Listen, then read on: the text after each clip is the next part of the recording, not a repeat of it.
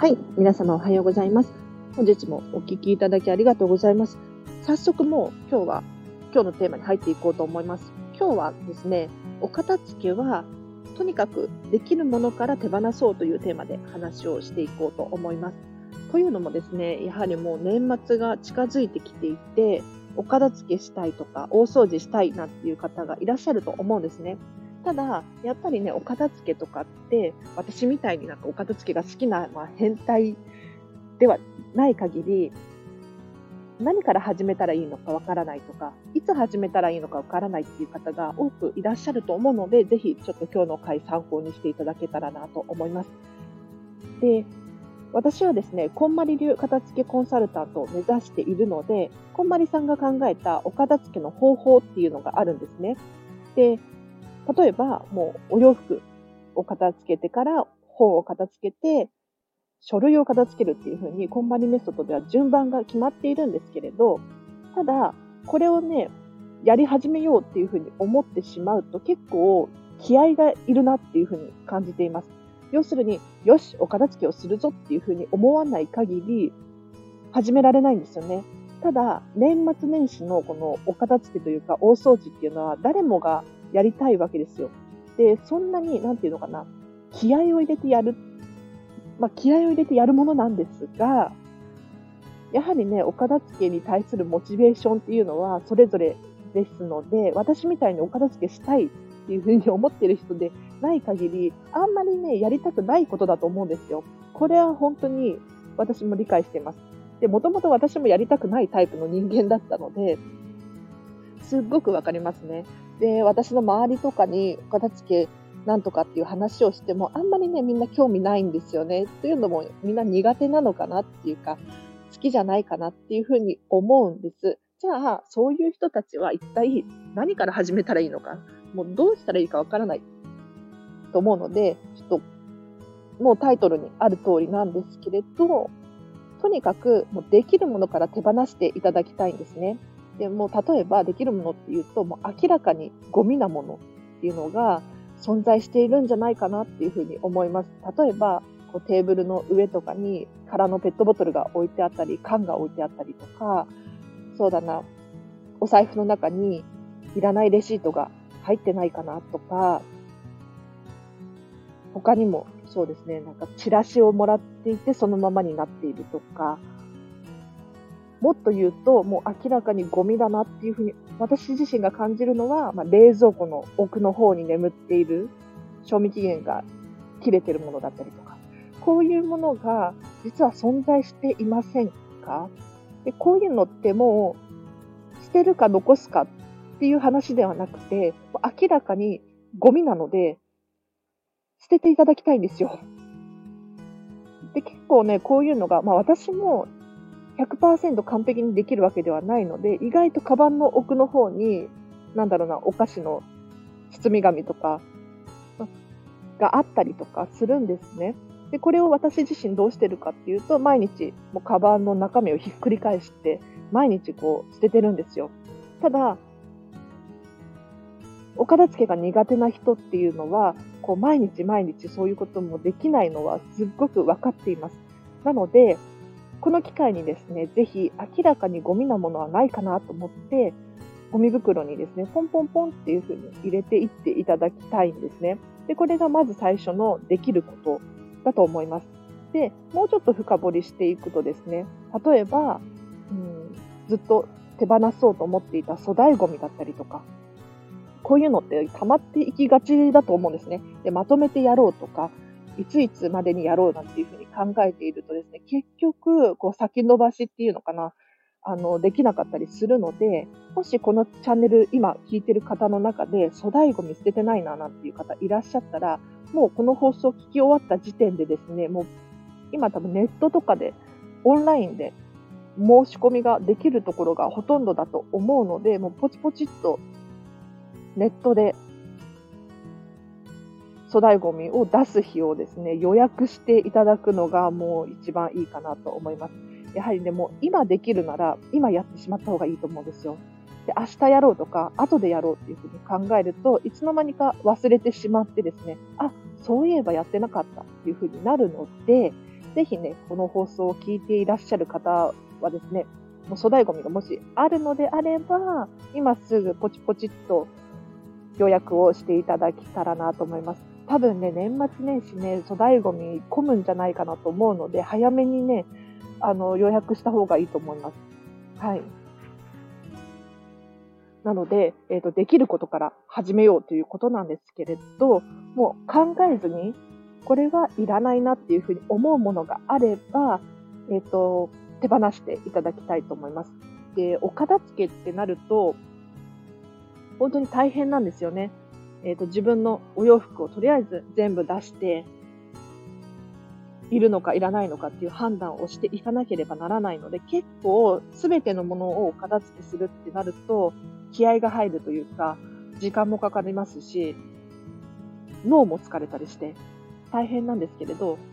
もう今できることから始めていただきたくって、明らかに手放せるものだったりとか、前から、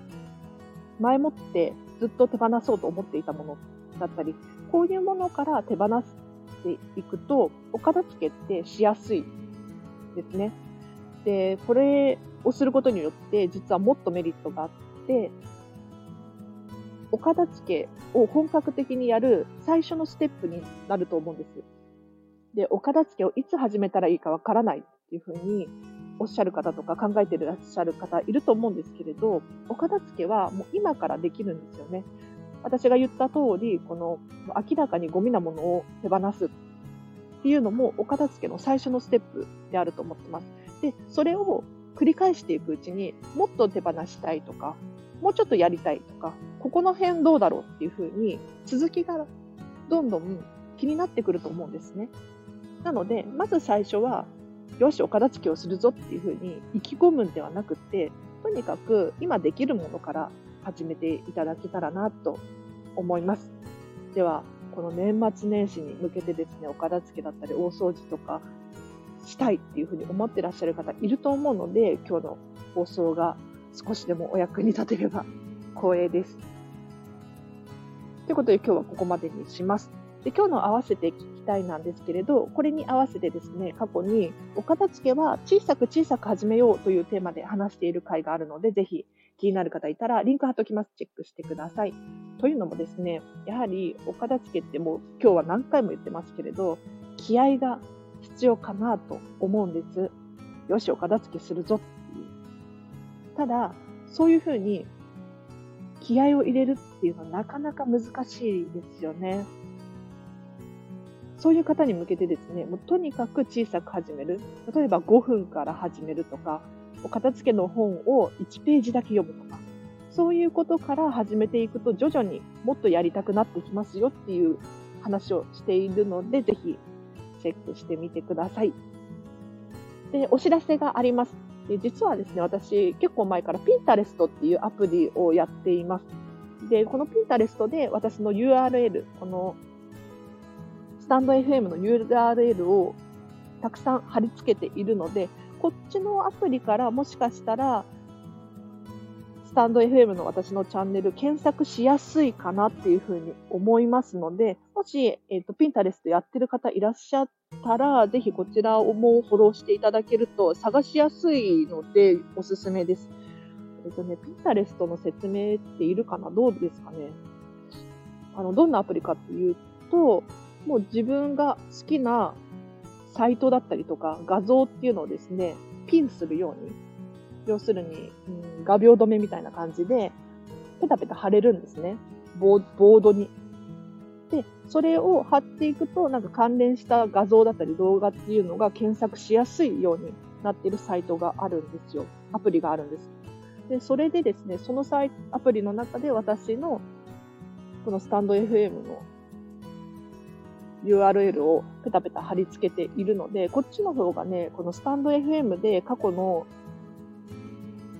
放送を遡るよりも、私的にはね、探しやすいななんて思うので、ぜひ、フォローしていただければなと思います。で、お知らせがもう一つあってですね、インスタグラム始めました。で、こちらはですね、私がこのスタンド FM を更新したよっていう最新の情報がゲットできたりとか、あとは、今、こんなことやってるよっていう、例えば、今日は片付けモニターレッスンだったよとか、今からレポート提出しますとか、お片付けに関する情報をですね、流していますので、よかったらチェックしてください。で、そうそう、言い忘れてたんですけれど、えっ、ー、と、この放送でもいいですし、過去の回でも何でもいいので、コメントとか感想とかいただけるととっても嬉しいです。で、このチャンネルでは一応レターも募集しています。質問等あれば何でも大丈夫なので、えっ、ー、と、ぜひぜひ、匿名で送れるようになっているので、遠慮なさらずに送っていただけると嬉しいです。で、実は昨日もですね、あの、レター、質問をいただいたので、これに答えさせていただきました。本当にありがとうございます。あのね、ちょっと喋り忘れてたというか、部分がいくつもあってですね、結構ね、30分くらい喋ってたと思うんですけれど、あの、すっかり抜けてた部分があって、いやー、喋り足りなかったですね。うん。またの機会にそれは喋らせていただこうと思います。ありがとうございます。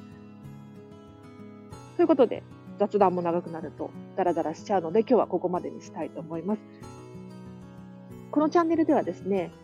見習いこんまり流片付けコンサルタントである私がもっとお片付けがしたくなるそんな理由や効果について1日2回放送しています。で基本的に2回なんですけれど、1回しかできない時もあるんですが、毎日は更新していますので、またこのチャンネルフォローしていただいて、今日の夜ですかね、お会いできるととっても嬉しいです。では本日もお聴きいただきありがとうございました。今日もあと半日ですかね、ハッピーな一日を過ごしましょう。あらちでした。バイバイ。すいません。ちょっと最後言い忘れたことがあります。この放送を聞き終わった方で、粗大ごみ、溜まってる方いらっしゃったら、もう本当に、もう今すぐスマホでですね、ポチポチしてもらって、粗大ごみの予約をしてください。でもコンビニに行ってシールを買ってきてください。お願いします。ということで最後のお知らせでした。じゃあ、もう皆さんを応援してますので、はい、一緒にお片付け頑張りましょう。アラチェでした。バイバイ。